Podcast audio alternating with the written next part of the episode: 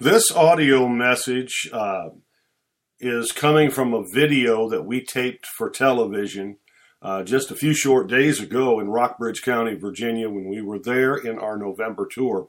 And uh, I wanted to share it with you because in it we talk about God's heart for those who have backslidden and who come back to the Lord. God has some powerful promises that He makes to those who return to Him. It delights His heart uh, anytime somebody who has been gone, uh, who has been away from the Lord, comes back into repentance and fellowship with the Lord, uh, well, God just delights in that. So we're going to go right into this little message, and then uh, I'll be back at the end. I apologize for the poor audio quality. As I said, we're taping it open mic off of a video uh, that we just completed. So God bless you as you listen. This is promises God makes to those who come to Him. Hey everybody, this is Brother Paxton. We are here once again in Rockbridge County, Virginia. We've got some friends that came over this morning to say hello behind me here. And uh, this is November the 11th, 2016. It's Veterans Day. And we want to just take this time to say to all the veterans out there, Happy Veterans Day. Thank you for your service, for protecting our freedoms, and we love you so very, very much. Today is also Founders Day at VMI, the Virginia Military Institute. So later on this afternoon, Angie and I will be over there. We're going to get some footage, if possible, to use here on the program for TV too uh, in up north Michigan. And we love you very much. Thank you for tuning in week after week for all of these years. I want to talk to you today about uh, some promises that God makes to people who come to Him uh, irrespective of their condition, irrespective of their sin, uh, irrespective of what they've done or have failed to do, God makes certain promises to those who approach Him. Listen to this in Psalm 34 18. the scripture says, The Lord is near to those who have a broken heart. I'm telling you that every time in your life that something happens that breaks your heart, God is close to you at that time. And it says also, He saves such as has a contrite spirit. When we're contrite, what does that mean? That word simply means uh, we're sorry. Uh, there's a lot of other meaning that can be attached to that, but we're, we're motivated to have regret over actions or inactions uh, in our life. When we're in that position, the Lord is near to us and the Lord saves us. That's a beautiful verse of Scripture, Psalm 34 18 talking about those who approach God. In Jeremiah chapter 3, verse 2, the Lord says this, and this, this message goes out to people everywhere.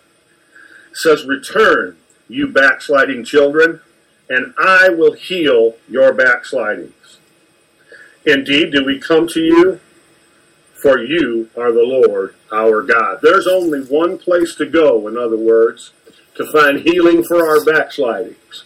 There's only one place to go to find salvation for our souls. There's only one place to go, and that's Jesus Christ, who died on Calvary's cross. And the Lord says, Yes, you've backslid, but if you will return to me, He said, I will receive you. Isn't that a beautiful promise? That's a beautiful promise to all of us who are prone to wander sometimes in life. It's a beautiful promise that when we return, He will heal our backslidings. What does that mean? When He heals our backslidings, we stop backsliding. Amen? And so sometimes that's a process, and sometimes it takes a while, but the Lord is good and His mercy endures forever. In Daniel chapter 4 and verse 27, the Bible says this Therefore, O king, let my advice be acceptable to you. Break off your sins by being righteous. Now, let me say that to you for just a moment.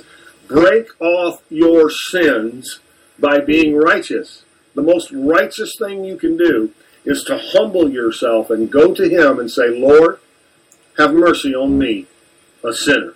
And I put my faith in Jesus Christ. And when you do that, you are being righteous and you're breaking off sin. It's faith in that blood, faith in the blood of Jesus that will break off sin and it'll break off shame and it'll introduce you to a new way of living. Let's read that again, Daniel 4:27. Therefore, O king, let my advice be acceptable to you. Break off your sins by being righteous, and your iniquities by showing mercy to the poor. You know that by you uh, having and developing compassion for the poor, you can see bondages in your life broken. That word iniquity there, it actually refers to a sin pattern that has even maybe been passed down through generations, but it's broken when you show mercy to the poor. I wish the church would rise up once again and show mercy to the poor. As I said in many other messages uh, here recently, we don't give to get, we give to give. And we give to love and we give to bless in Jesus' name. It says, uh, break off your iniquities by showing mercy to the poor. Perhaps there may be a lengthening of your prosperity. All right, I want to talk about that for just a moment. Um, we get accustomed to the way things are going in our lives sometimes, and we think it's just going to go on forever. But you know, there's an old adage that the old timers used to say, and it really is the truth that hard times come to everyone. And that really is the truth. And so we go through cycles and seasons in our lives. And right now, we might be in a season of absolute prosperity and praise be to God. But we may also have to praise Him in a season where things are a little tight, or where things are hard, or where things are rough. Well, it says here that if we show mercy to the poor, perhaps God will lengthen the season of our own prosperity. That's a wonderful thing when we consider. I want to tell you, sowing and reaping works. Giving and receiving works says in Joel chapter 2 and verse 13, So rend your heart and not your garments. Rend your heart. Don't tear your clothes. The old, in the old days, when they would repent of sin, they would tear their clothes and smear sackcloth and ashes all over their body. Sometimes they would wear the sackcloth and smear the ashes on, and other times they would literally burn the sackcloth and mix that up with uh, other ashes from wood or whatever they were using, and they just smear that all over their body. And they thought that was repentance before the Lord. God is saying, rend your hearts and not your garments. Return to the Lord your God, for he is gracious and merciful. Hallelujah. He is slow to anger and of great kindness, and he relents from doing harm. I want to tell you something, ladies and gentlemen. A lot of times, I've heard Christians say this all my life, you know, that uh, you just keep doing what you're doing, just keep going the way you're going, and God's going to get you. God don't want to get you. He wants to get you. He wants to get you saved, get you born again, and get you into His kingdom. That's what He wants to do. Now, there will come a day where you've waited too long and you will face the judgment. Yes, absolutely. But as long as you have breath in your body, praise God, God is wooing you to come to Him. And that's a beautiful thing. It's a promise that we have from the Lord. Rend your heart and not your garments. Return to the Lord your God, for He is gracious and merciful. He is slow to anger and of great kindness, and He relents from doing harm. God does not want to judge you guilty. He wants, through your faith in His Son Jesus Christ, for you to be declared innocent. Well, let me, let me say that again because it's important. God doesn't want to judge you guilty. He wants to declare you innocent. But He can only do that if you put your faith in what Jesus Christ did for you at the cross of Calvary and put your faith there 100%, not trusting in any of that sackcloth or any of that tearing of your garments. Or Hey, it said, rend your heart. When, when I rend my garment, that's something I'm doing but we don't trust in what we do. When we rent, when our hearts are rent, or when it says rend your hearts, that's something the Holy Spirit does. As He quickens it to you that you need a Savior, that you need Jesus Christ, that you need God. And God wants to declare you innocent. He wants to save you from the fires of the devil's hell. Amen. In Micah 7:18 it says this, who is a God like you, pardoning iniquity and passing over the transgression of the remnant of his heritage? He does not retain his anger forever because God delights in mercy. And so I would say this to you. Some of you might be saying, well, Brother Len, uh, 20 years ago, uh, I did this or I did that, and I hurt some people, or I did this or I did that. Listen, God doesn't retain his anger forever because he delights in mercy. And so God's heart to you right now, no matter what you've done, I, I, I, don't care if you've murdered somebody. I don't care if you got in a fight and beat somebody down. I don't care if you stole some money. I don't care if you lied and cheated. Listen, God delights to show you mercy, but that mercy will never take root unless there is repentance on your part. And so we repent, we rend our heart and not our garments, as we read a moment ago. We come to Him, and He begins to pour over us, wash over us with His mercy and the blood of Jesus Christ. Hallelujah to God forever. In Luke 6 and 21, here's a promise uh, to the repentant soul. It says, Blessed are you who hunger now, for you shall be filled. We hunger now, we are filled later. We walk by faith now in order to walk by sight later. Okay? That's a principle of the Word of God that you need to grab a hold of. Blessed are you who hunger now, for you shall be filled. Blessed are you who weep now, for you shall laugh. And I, I touched on this a few days ago in a message. Irrespective as to the problem that you're facing now, what you're going through in your life, you might be crying now, you might be weeping. Life might not be the best for you. It might be hard, difficult. But faithfulness brings great reward in the kingdom. And obedience brings blessing. And one day you're going to laugh with joy. One day you're going to run free across the hills of glory. One day. By just simply trusting in what Christ did for you. So let's read another promise here. Uh, it says in Luke 15 7, I say to you that likewise there will be more joy in heaven over one sinner who repents than over 99 just persons who need no repentance. So when, when, when a person comes to Christ, all of heaven stops what they're doing for, I don't know, maybe it's a brief moment only, but they stop what they're doing and they rejoice over another soul who's been washed in the blood of the Lamb.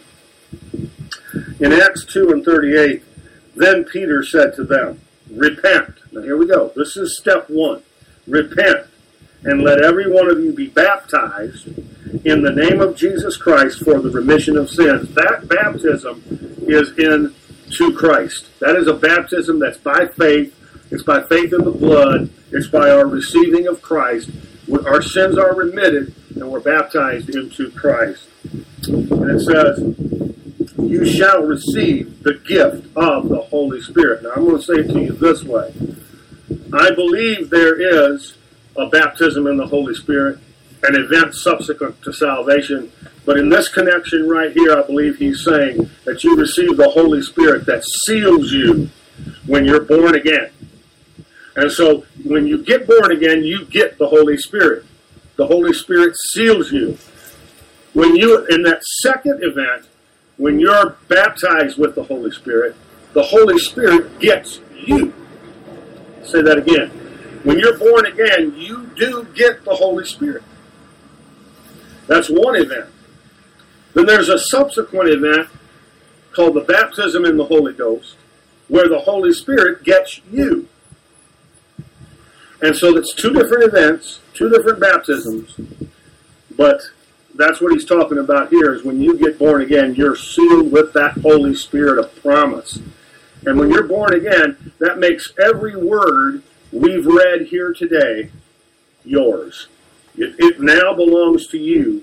You are an inheritor of the promises and of the blessings. Let's read it one more time as we close today.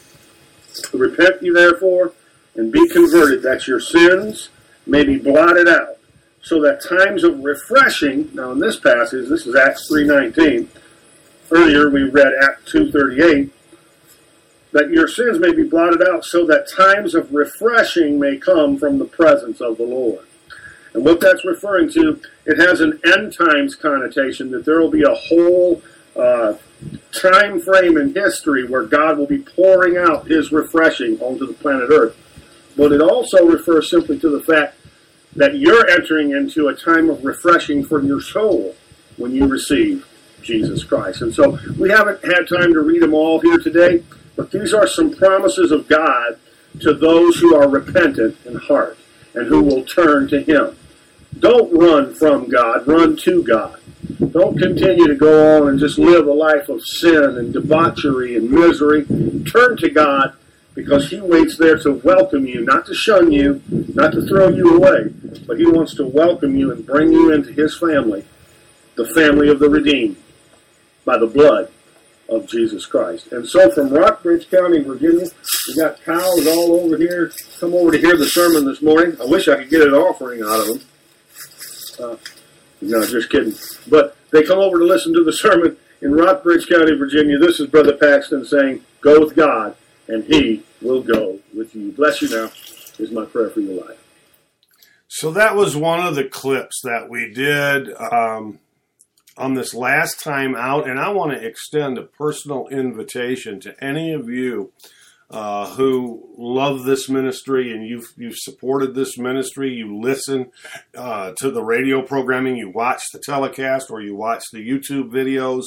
Um, come on out when we are on location and be part of a live audience. I mean, it's so much more fun to preach to a live audience. Hallelujah. I'm going to take this moment to just explain to you uh, many of the churches that I go into to preach are very, very small churches. And the Lord has made that um, basically my calling is to, to go to places where they cannot afford to bring an event in. And because of the generosity of my partners who give to the ministry, we can go there and we can set up a three day revival or a week long revival. Uh, we can sometimes bring a band in and have a concert on one of the evenings. And sometimes we've been able to give out boxes of food just all kinds of things because of our great financial partners that support this ministry.